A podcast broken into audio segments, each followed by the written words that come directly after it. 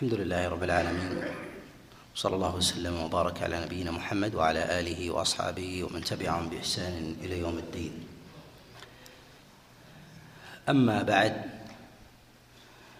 فنكمل شيئا من الأحاديث المعلة عن رسول الله صلى الله عليه وسلم في مسائل الصلاة وأحكامها.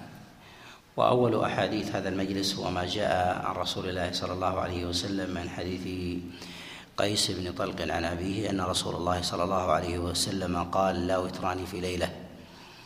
هذا الحديث أخرجه الإمام أحمد في مسنده وأبو داود والترمذي والنسائي وغيرهم من حديث عبد الله ابن بدر عن قيس بن طلق عن أبيه عن رسول الله صلى الله عليه وسلم. وقد اختلف فيه على عبد الله بن بدر فرواه ملازم بن عمر عن عبد الله بن بدر عن قيس بن طلق عن أبيه عن رسول الله صلى الله عليه وسلم فجعله موصولا. ورواه أيضا أيوب بن عتبة عن قيس بن طلق عن أبيه عن رسول الله صلى الله عليه وسلم موصولا. وهذا قد أخرجه الإمام أحمد رحمه الله. وخالفهما في ذلك محمد بن جابر الحنفي. يروي هذا الحديث ويجعله مرسلا يجعله مرسلا. فيرويه من حديث عبد الله بن بدر عن قيس بن طلق عن رسول الله صلى الله عليه وسلم ولا يذكر طلق بن علي عليه رضوان الله. وهذا الحديث هذا الوجه قد اختلف فيه كلام العلماء عليهم رحمة الله. منهم من صوب الإرسال ومنهم من صوب من صوب الوصل. ومن العلماء من توقف في هذا وقد توقف أبو حاتم رحمه الله ومال بعض الأئمة إلى صحة الوصل ومال إلى هذا أكثر المحدثين أكثر المحدثين على صحة هذا وقد نص على ذلك نص على ذلك ابن أبي حاتم رحمه الله. وعضد ذلك بأنه جاء من وجه آخر من حديث من حديث أيوب بن عتبة. جاء من حديث أيوب بن عتبة عن قيس بن طلق عن أبيه عن رسول الله صلى الله عليه وسلم. وهذا هو الأشبه والأقرب بالصواب أن الحديث أن الحديث موصول. ومع وصله فإنه قد تفرد به قيس بن طلق عن أبيه عن رسول الله صلى الله عليه وسلم. وقيس بن طلق الحنفي تفرده بهذا الحديث قد تكلم عليه غير واحد من العلماء. وتقدم معنا الكلام على قيس بن طلق في بعض المواضع كما في كتاب كما في كتاب الطهارة. وقيس آه، بن طلق قد أعله وتكلم عليه غير واحد من العلماء وضاعفه الإمام أحمد وكذلك يحيى بن معين. وقال أبو حاتم وأبو زرعة لا يحتج لا يحتج به. وتفرده بهذا الحديث أخذ أخذ عليه وبه وبه أعل والذي يظهر والله أعلم أن هذا الحديث أن هذا الحديث معلول وقد حسن بعض العلماء حديث قيس بن طلق باعتبار أنه يتفرد بهذا الحديث عن أبيه وهو أقرب الناس وهو أقرب الناس إليه.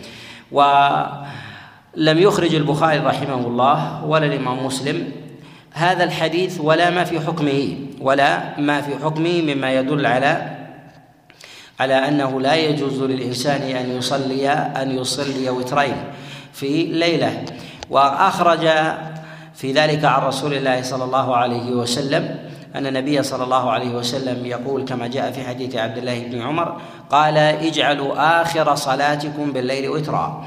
وهذا الحديث ربما يخالف من بعض المعاني وبعض الوجوه هو حديث قيس بن طلق عن أبيه عن رسول الله صلى الله عليه وسلم وذلك أن النبي صلى الله عليه وسلم أمر بأن تجعل آخر الصلاة بالليل الوتر يعني أن الإنسان لو أوتر في أول الليل ثم قام يصلي فإنه يوتر بعد ذلك وعلى هذا يتكرر عليه يتكرر عليه الوتر يتكرر عليه الوتر. وهذه المسألة هي من مسائل الخلاف هي من مسائل الخلاف عند السلف من الصحابة ومن جاء ومن جاء بعده صح عن عبد الله بن عمر وغيره وكذلك أيضا عن عبد الله بن مسعود.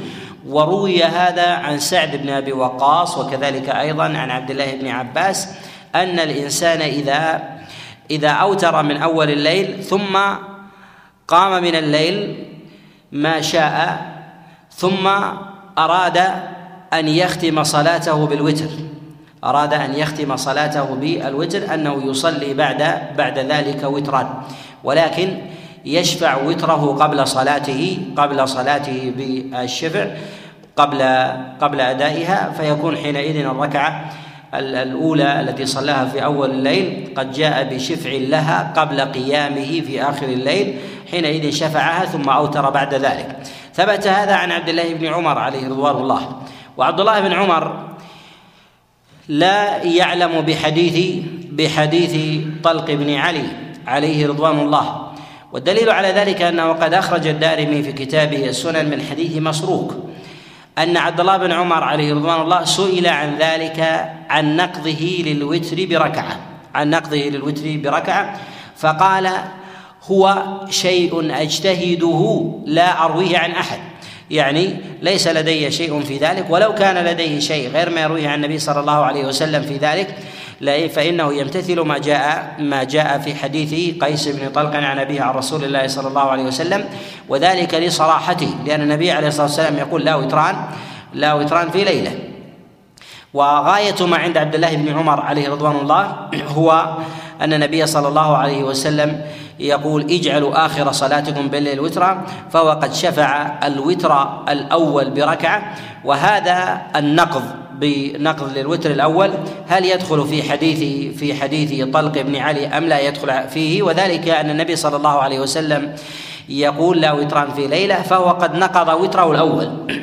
ولو ساغ له أن يوتر من غير نقض ولو ساغ له أن يوتر من غير من غير نقض لأوتر بعد ذلك وجعل وجعل في الليلة وترين ولكنه نقض نقض ذلك بنقضه للوتر بركعة. ذهب إلى قول عبد الله بن عمر جماعة. ذهب إلى قول عبد الله بن عمر جماعة من الأئمة. وهذه المسألة هي من مواضع الخلاف حتى عند السلف والأقوال في ذلك عدة. أولها من يقول إن الركعه إن الوتر ينقض. أن الوتر ينقض بركعة وثم بعد ذلك يصلي شفعا ثم بعد ذلك يوتر. ذهب إلى هذا عبد الله بن عمر وذهب إليه عبد الله بن مسعود وسعد بن أبي وقاص وجاء عن جماعة أيضا من الفقهاء جاء عن ابن سيرين وغيره. وذهب إلى هذا بعض الفقهاء من أهل من أهل الرأي. ذهب إلى هذا جماعة من الفقهاء من أهل من أهل الرأي. والقول الثاني يقولون إن الإنسان يصلي بعد وتره إذا قدر له القيام شفعا إلا أنه لا يصلي الوتر. إلا أنه لا يصلي لا يصلي الوتر مرة أخرى فيكفيه الوتر الوتر الأول. وذلك ترجيحا لحديث قيس بن طلق عن رسول الله صلى الله عليه وسلم أنه لا وتران في ليلة. فلا يرون في ذلك النقض.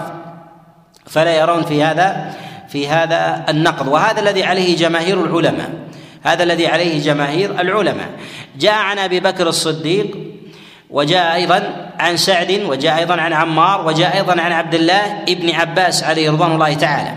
صح في هذا عن عبد الله بن عباس ما رواه عبد الرزاق في كتابه المصنف من حديث ابن جريج عن عطاء أنه سأل عبد الله بن عباس في الرجل يوتر ثم يقوم من آخر الليل. قال قال يوتر ثم يصلي ثم يصلي شفعا ولا يصلي وترا وكان عطاء يفتي بهذا وكان عطاء يفتي بهذا. وذهب إلى هذا جمهور الفقهاء وقول الإمام مالك وكذلك الإمام أحمد والأوزاعي وغيرهم من الأئمة. وهذا من المسائل التي التي لا يقول الإمام مالك بقول عبد الله بن عمر عليه رضوان الله تعالى بقول عبد الله بن عمر فيها. وثمت قول في هذه المسألة وهو أن الإنسان يوتر بعد ذلك ولا ينقض وتره لأن النبي صلى الله عليه وسلم يقول اجعلوا آخر صلاتكم بالليل وترا. يعني أنه لا ينقض الوتر الأول ويوتر بعد ذلك فهذا ترجيح لحديث عبد الله بن عمر في الإتيان بالوتر في آخر في آخر الليل. الإتيان بالوتر في آخر في آخر الليل. وعلى كل هذه المسائل هي من المسائل الخلافية في الصدر الأول. والخلاف في ذلك الخلاف في ذلك سائغ. ولا نص يحسم في هذه المسألة إلا أن النص في في عن النبي عليه الصلاة والسلام في هذه المسألة في حديث عبد الله بن عمر اجعلوا آخر صلاتكم في الليل وترا هو أصح من حديث قيس بن طلق وقيس بن طلق حديثه في ذلك أرى أنه معلول أرى انه أنه معلول. وعلى هذا نقول إنما جاء في حديث عبد الله بن عمر اجعلوا آخر صلاتكم في الليل وترا. هل يعارض معنى حديث طلق بن علي؟ هو لا يعارضه على قول عبد الله بن عمر. لا يعارضه على قول عبد الله عبد الله ابن عمر. وأما أضعف الأقوال في هذا أن الإنسان يأتي ب يأتي بوترين. ان الإنسان يأتي بوترين. ونقول إن عبد الله بن عمر هو رد مال إلى المرفوع في هذا عن رسول الله صلى الله عليه وسلم الثابت في الصحيحين وغيرهما. وأما قيس حديث قيس بن طلق فهو على قول بعض العلماء أنه لا يجري النقض على من قطع صلاته من قطع صلاته بشيء من القواطع وذلك بالكلام أو ربما أيضا بالنوم أو غير ذلك. فإنه لو أراد أن ينقضه بعد ذلك فيرون أن أن أن الصلاتين أن الصلاتين في ذلك منفصلتان. فلا تنقض بركعة منفصلة عنها بعد أو في آخر في آخر الليل. هذا هو الإشكال بين جمهور العلماء وما يذهب إليه عبد الله بن عمر وكذلك أيضا عبد الله بن مسعود. ومن يوافقهم في هذا ومن يوافقهم في هذا من من الفقهاء. وأما عدم إخراج البخاري رحمه الله ولا مسلم لحديث لحديث قيس بن طلق وذلك لعلته عندهم. وذلك لعلته لعلته عندهم. فإنهم لا يخرجون بمثل هذا الإسناد الغريب. لا يخرجون بمثل هذا الإسناد الغريب. وكذلك أيضا مثل هذه السنن فإنها ترد عند أهل المدينة لا يتفرد بها أهل نجد. وهذا الحديث هو حديث النجدي. هذا الحديث حديث النجدي. يرويه عبد الله بن بدر عن قيس بن طلق عن أبيه. بل حتى من يتفرد بهذا محمد بن جابر في روايته لهذا الحديث محمد بن جابر نجدي أيضا. يرويه عن عبد الله بن بدر وهو يمامي ويرويه عن قيس بن طلق وهو يمامي وطلق بن علي أيضا يمامي. هذا إسناد إسناد النجديون وإسناد النجديون ولكنه معلول ولكنه ولكنه معلول ولهذا نقول إن أسانيد المدينة والحجاز أقوى أقوى من أسانيد من أسانيد غيرها أقوى من أسانيد غيرها وتبقى هذه المسألة مسائل من مسائل الاجتهاد الحديث الثاني في هذا هو حديث أبي بكر الصديق عليه رضوان الله ويرويه ابن المسيب أن أبا بكر وعمر تذاكر الوتر عند رسول الله صلى الله عليه وسلم فقال النبي لأبي بكر ما تصنع؟ قال أوتر أول الليل فإذا قمت آخره صليت شفعا حتى الصبح صليت شفعا شفعا حتى الصبح ولم أوتر فقال النبي عليه الصلاة والسلام لأبي بكر هذا حذر يعني يخشى انه أوتر في أول الليل يخشى ألا يقوم آخره فأخذ بالاحتياط فسأل عمر عن ذلك فقال فإني أقوم أقوم قال أوتر آخر الليل وأصلي قبله. أوتر آخر الليل فقال النبي عليه الصلاة والسلام هذا قوي. هذا اختلف العلماء في صحته. اولا قد أخرجه عبد الرزاق في كتاب المصنف وبقي بن مخلد وكذلك ابن المنذر في كتاب الأوسط من حديث سعيد المسيب أن أبا بكر وعمر تذاكر الوتر عند رسول الله صلى الله عليه وسلم وذكر وذكر الخبر. يرويه عن سعيد بن المسيب جماعة يرويه سفيان بن عيينة وهو من من الرواة وفقهاء المكيين. ويرويه كذلك أيضا ويرويه ابن شهاب وهو من أئمة وفقهاء فقهاء المدنيين. ويرويه كذلك إبراهيم بن سعد عن أبيه عن سعيد بن المسيب عن عن سعيد المسيب بهذا الحديث. فيرويه جماعة عن سعيد بن المسيب. وهذا الحديث أيضا معلول بجملة من العلل من هذه العلل أن أن سعيد بن المسيب لم يدرك رسول الله صلى الله عليه وسلم ولا أبا بكر. لم يدرك رسول الله صلى الله عليه وسلم ولا ولا أبا بكر.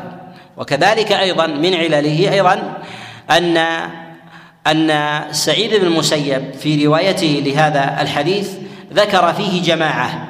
ذكر أبا بكر وذكر النبي عليه الصلاة والسلام وذكر عمر. روايته عن عمر محمولة على الاتصال والصح والنبي لم يدركه وأبو بكر لم يدركه أيضا. فعلى أيهما تحمل الرواية؟ يقول أن أبا بكر وعمر تذاكر الوتر عند رسول الله صلى الله عليه وسلم. نقول في مثل هذا وهذا من دقائق العلل ان أن الراوي إذا كان ضابطا ثقة معروفا بذلك فإن روايته تحمل على أدنى الرواة وأقربهم إليه. على أدنى الرواة وأقربهم وأقربهم إليه. وأقرب الرواة إلى إلى سعيد بن المسيب هو عمر. أقربهم إليه عمر. ما لم يكن هذا الراوي مدلسا. ما لم يكن هذا الراوي هذا الراوي مدلسا. على هذا من يصحح أو يحسن هذا الحديث فله وجه. من يحسن هذا الحديث فله وجه. لماذا؟ لأن سعيد بن المسيب يروي ذلك عن النبي عليه الصلاة والسلام بحضرة أبي بكر وعمر. وسمعه ممن؟ هل رواه عن النبي عليه الصلاة والسلام فيكون من المرسلات عن النبي؟ أو رواه عن أبي بكر فيكون من مراسيل عن أبي بكر؟ أو رواه عن عمر فيكون مراسيل عن عمر؟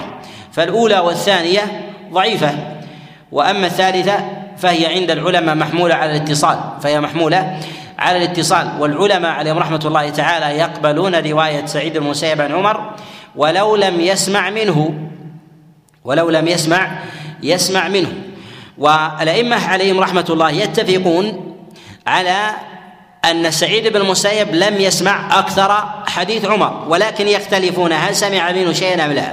منهم من يقول إنه لم يسمع منه إلا نعيه للنعمان عليه رضوان الله. ومنهم من يقول لم يسمع منه شيئا وقد أدركه أدركه إلا أنه لم يسمع منه منه شيئا.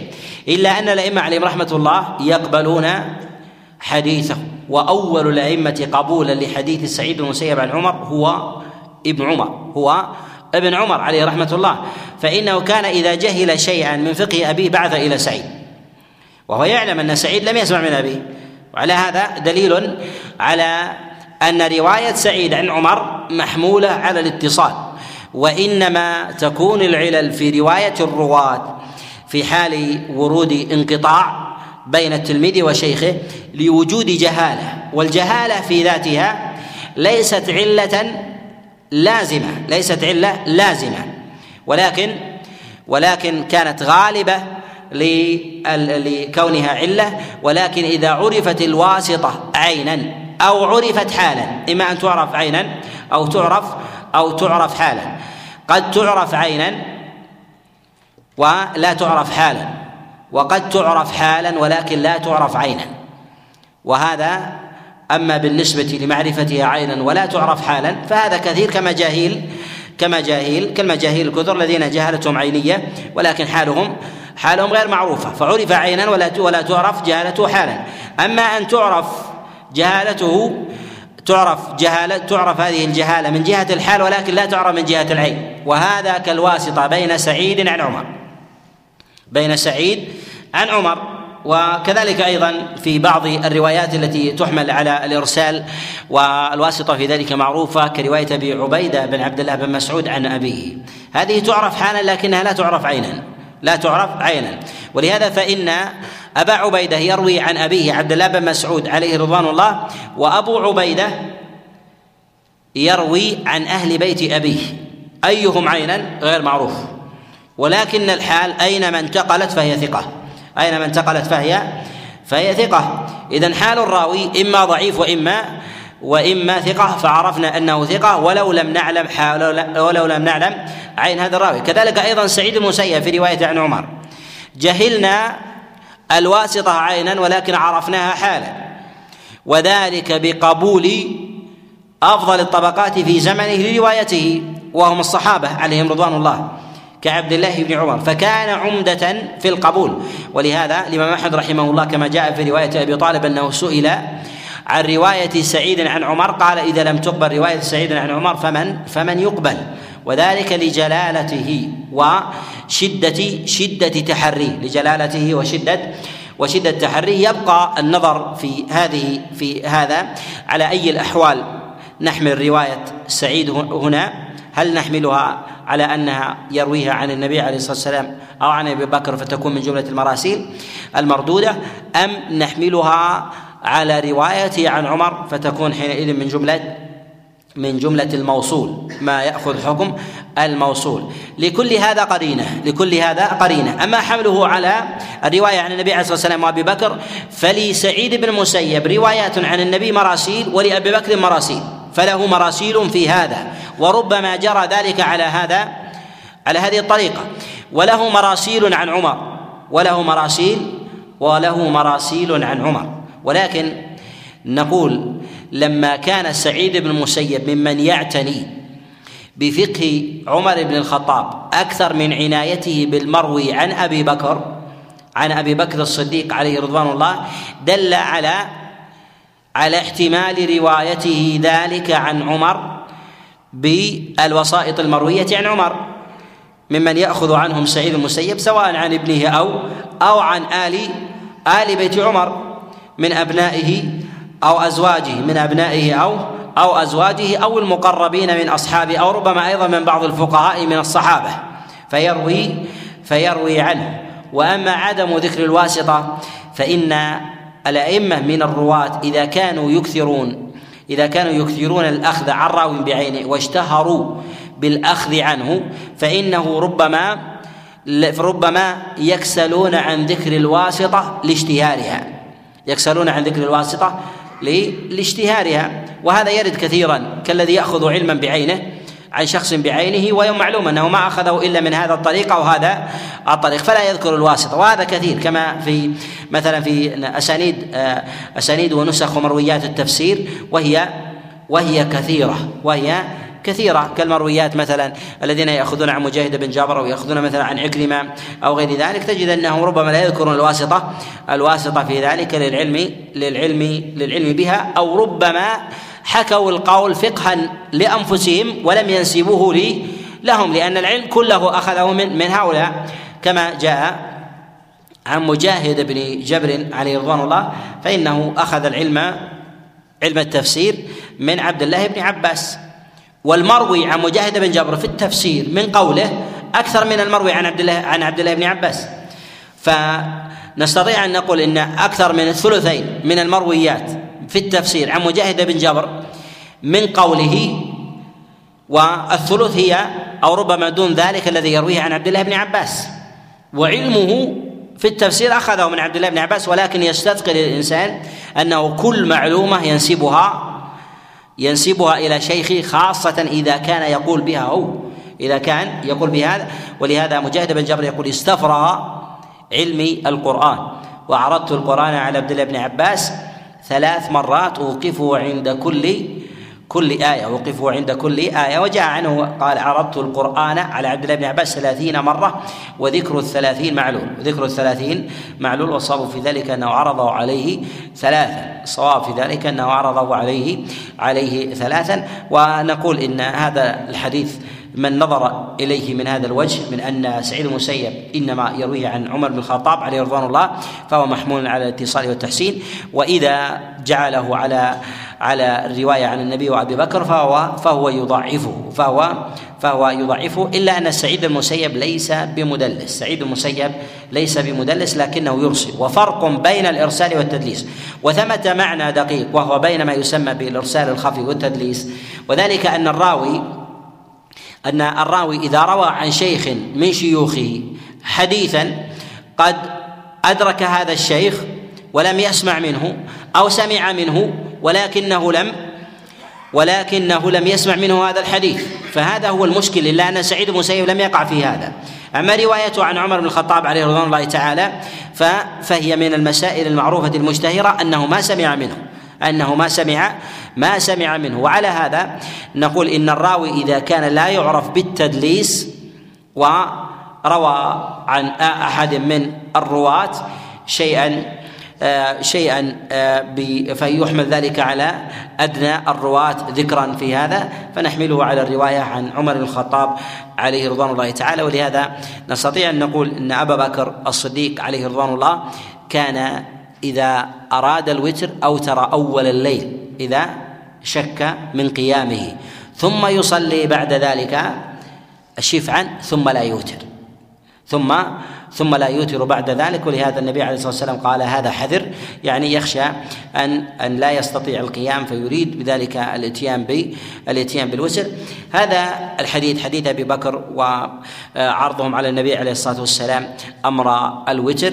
جاء عن النبي عليه الصلاة والسلام من وجوه متعددة، جاء عن النبي عليه الصلاة والسلام من وجوه متعددة، جاء من حديث أبي قتادة أخرجه أبو داود وهو معلول، جاء من حديث عبد الله بن عمر عليه رضوان الله وقد أخرجه الإمام أحمد وابن ماجه وهو معلول، وقد جاء أيضا من حديث أبي هريرة أخرجه البزار في كتاب المسند وهو معلول، وقد جاء أيضا من حديث عقبة ابن عامر عليه رضوان الله تعالى قد أخرجه الطبراني وهو معلول، ولكن هذه الأحاديث كلها حديث أبي آه، حديث أبي قتادة حديث عبد الله بن عمر حديث أبي هريرة حديث عقبة كلها ليس فيها ليس فيها أنه كان يشفع بعد وتره أنه كان يشفع بعد وتر وإنما يوتر أول الليل.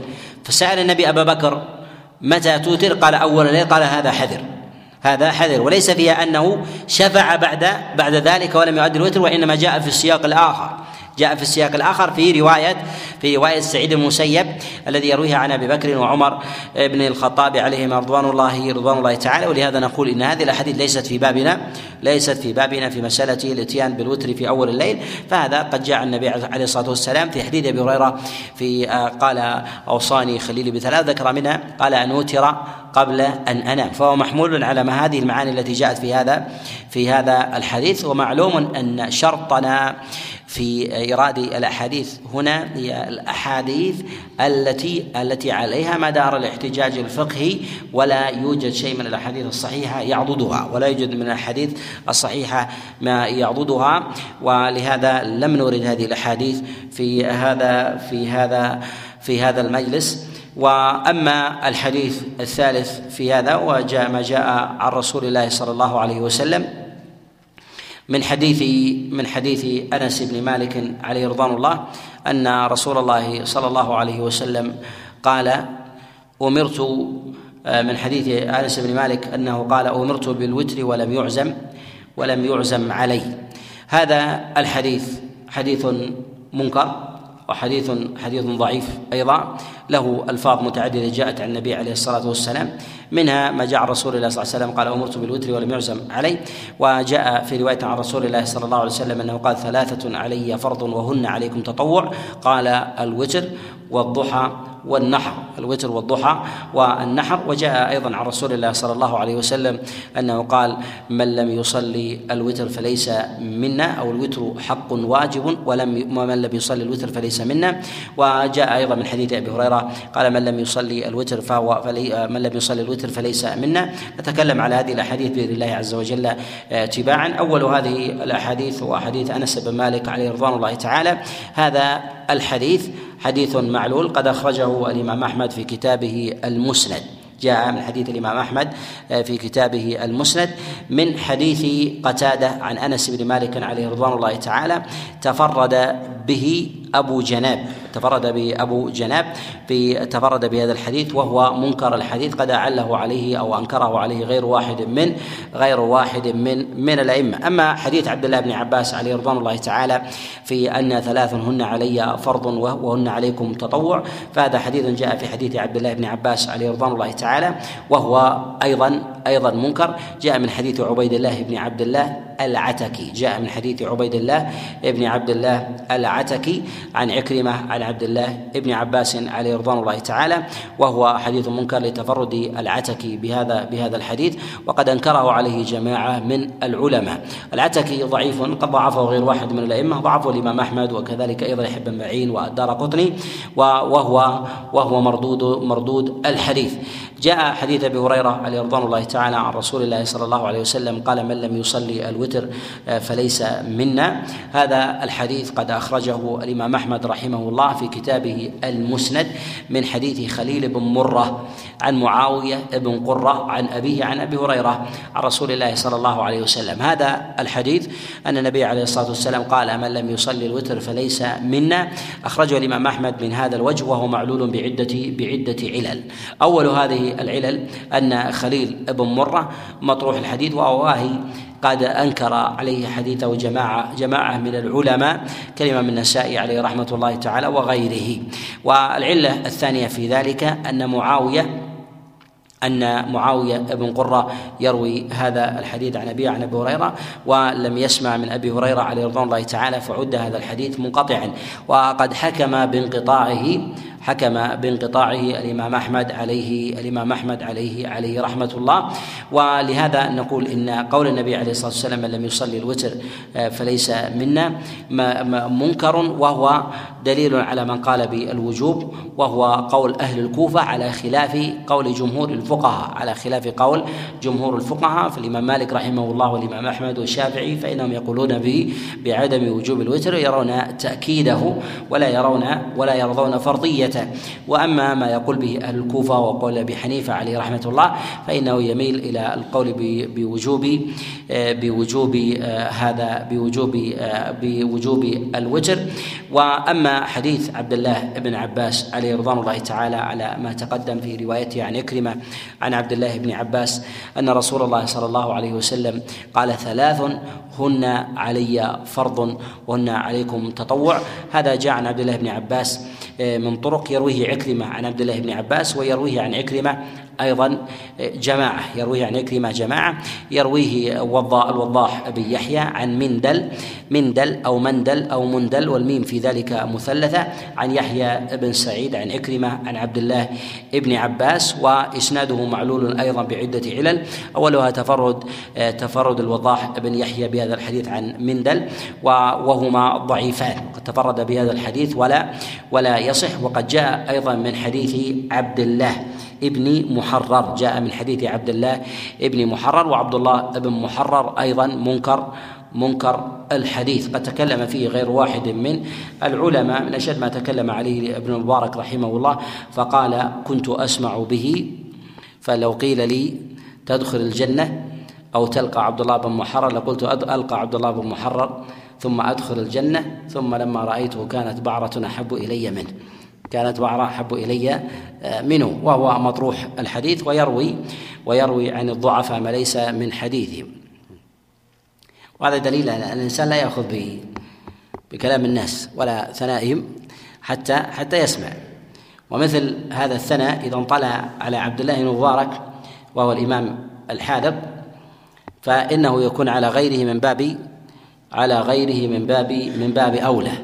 وكل الطرق التي جاءت عن عكرمة عن عبد الله بن عباس عن رسول الله صلى الله عليه وسلم في هذا في هذا الحديث فهي طرق فهي طرق معلولة فهي طرق معلولة ولهذا نقول لا يثبت عن رسول الله صلى الله عليه وسلم في وجوب في وجوب الوتر الوتر شيء إلا أن العلماء يتفقون على أن الوتر آكد النوافل على أن الوتر آكد آكد النوافل ولا أعلم أحدا من أصحاب رسول الله صلى الله عليه وسلم يثبت عنه القول بوجوب القول بوجوب بوجوب الوتر بوجوب الوتر وإنما ما جاء في ذلك عن بعض السلف عن بعض الفقهاء من أهل الكوفة. فهذا مما مما يقولون به أو يجرون عليه على بعض الظواهر التي يؤخذ منها التأكيد النبي عليه الصلاة والسلام في على أداء الوتر. نقول التأكيد في ذلك لا يعني لا يعني في ذلك الوجوب. ومن الأدلة التي يأخذ بها العلماء على عدم وجوب الوتر أن النبي عليه الصلاة والسلام كان يصلي على الراحلة. أن النبي عليه الصلاة والسلام كان يصلي على الراحلة ومعلوم أن النبي عليه الصلاة والسلام لم يكن يصلي يصلي الفرائض على على الراحلة وكان يصلي النوافل فلما صلاها فهذا دليل على فهذا دليل على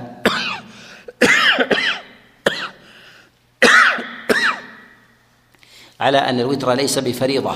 وكذلك أيضا يدل على علل هذه الأحاديث المروية عن النبي عليه الصلاة والسلام في فرضية الوتر. أن النبي عليه الصلاة أن البخاري ومسلم لم يخرج عن النبي عليه الصلاة والسلام في هذا المعنى في هذا المعنى شيء. لم يخرج في هذا المعنى شيء. وطريقة البخاري ومسلم أنهما يوردان في الأحاديث الواردة عن النبي عليه الصلاة والسلام في الأصول وكذلك أيضا ما يتعلق في الفرائض في مسائل اليوم والليلة يوردون في ذلك الأحاديث في هذا الباب. ولهم طريقة في هذا. قد تقدم معنا الإشارة إلى هذا المعنى أن البخاري رحمه الله وكذلك الإمام مسلم إذا كان يقولان بقول فإنهما يريدان الحديث الدال على هذا وإذا كان يقولان بقول ولم يجدا دليلا مرفوعا أوردا موقوفا يعضد هذا القول وإذا لم يجدا لا مرفوعا ولا موقوفا فإنهما لا يريدان حديثا يخالفها. يخالف يخالف القول الذي يميلان يميلان إليه فإذا أورد حديثا يخالف القول الذي يميل إليه البخاري في الترجيح يخالف المسألة فهذا دليل على أن البخاري رحمه الله لا يقول بمثل بمثل هذا القول. وإذا لم يجد حديثا يخالفه من المرفوع فإنه يقول بموقوف يخالف تلك تلك المسألة. وإذا لم يجد موقوفا يقول بذلك فإنه يقول بمقطوع. وإذا لم يجد مقطوعا ترجم ترجمه واكتفى بذلك. ترجم ترجمة واكتفى بذلك. ومن نظر في طريقة البخاري رحمه الله وجد هذا وجد هذا مسلكا مسلكا معتادا عنده. وكذلك أيضا الإمام مسلم رحمه الله في منهجيته في هذا في هذا الباب. أسأل الله عز وجل لي ولكم التوفيق والسداد والإعانة. انه ولي ذلك والقادر عليه وصلى الله وسلم. وبارك على نبينا محمد. وإن كان لدى الإخوة شيء من الأسئلة فليتفضلوا. نعم.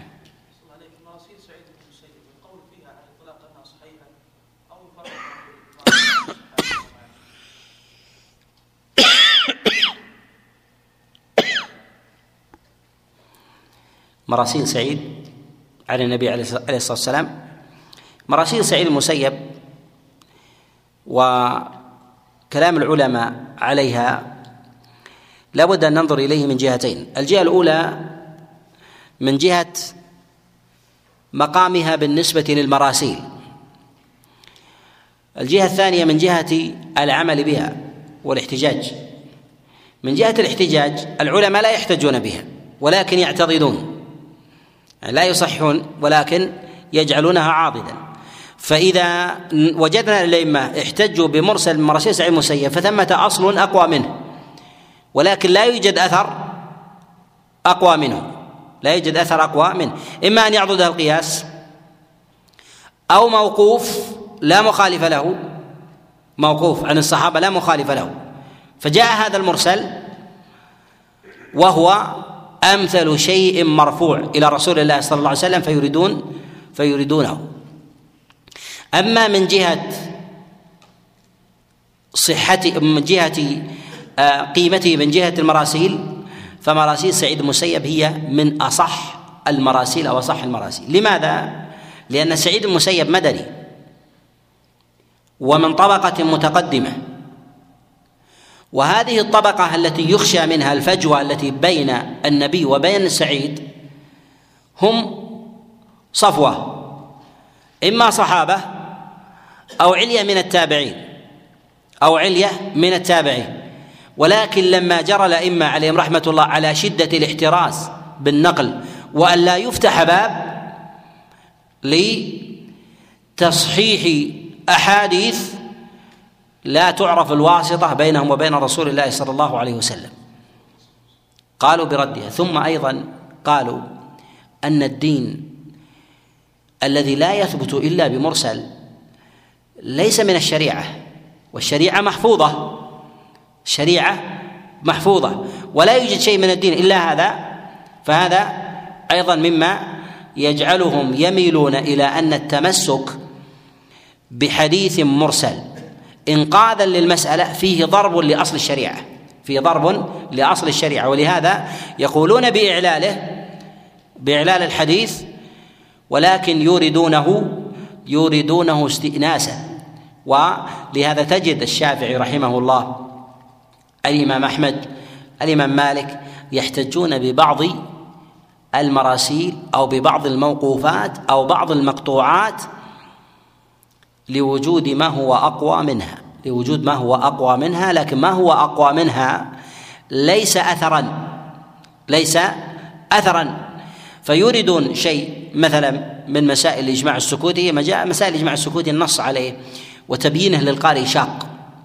تبيينه للقارئ شاق. وكذلك أيضا مسألة القياس. ذكره للقارئ أيضا شاق. فيريدون النص. فيريدون النص لأنه أقرب شيء يحتج يحتج به وهذه طريقة الإمام أحمد رحمه الله وربما احتج أيضا ببعض المقطوعات. فيسأل عن مسألة فيقول نعم. فيقول إلى أي شيء تذهب؟ فيقول أذهب إلى كذا. قال لماذا؟ قال قال به فلان قال به عطاء قال به طاووس. مع أن الإمام أحمد والشافعي لا يقولون أصلا بقطعية أقوال الصحابة فكيف بطاووس وعطاء؟ ولكن وجد من الأصول ما يعضد هذه المسألة فيميلون فيميلون إليه. وهذا نجد أنه مثلا في مسألة في مسألة الختم ختم القرآن في لما سئل الإمام أحمد عن ذلك قال يروى فيه يفعله أهل مكة أو يروى فيه عن سفيان وأهل وأهل مكة. هذا ويرى أن العمل على هذا وتناقلوا تناقلوه ولكن أن تنقله وتنسبه عن فرد بعينه أمثل ما جاء هو هو هذا هذا النقل هو هذا النقل عن بعض الأئمة من المكيين. نعم. لا يوجد. طبعا مراسيل سعيد مسيب لوفرتها هم العلماء أبرزوها. كذلك علو الطبقة وجودها مثلا في المدينة عناية بالأحكام. يوجد مراسيل أخرى أكثر من سعيد المسيب في طبقته ونحوه لكن هي مراسيل ليست في الأحكام. مراسيل إما في السير أو في المغازي أو في الفضائل. والعلماء لا يلتفتون للموصول فضلا عن المرسل في هذا الباب. ولهذا نقول إن دائرة ومسائل العلل عند الأئمة والجرح والتعديل هو موضعه الأحكام. موضعه الأحكام. وإلا يوجد مراسيل كثيرة جدا تقارب أو أو أو ربما تساوي مراسيل سعيد المسيب إما أن يكون لها أبواب أخرى أو ربما لقلتها وندرة الأحاديث الواردة فيها والحاجة إليها لا يذكرها العلماء كما يذكرون مراسيل سعيد. نعم.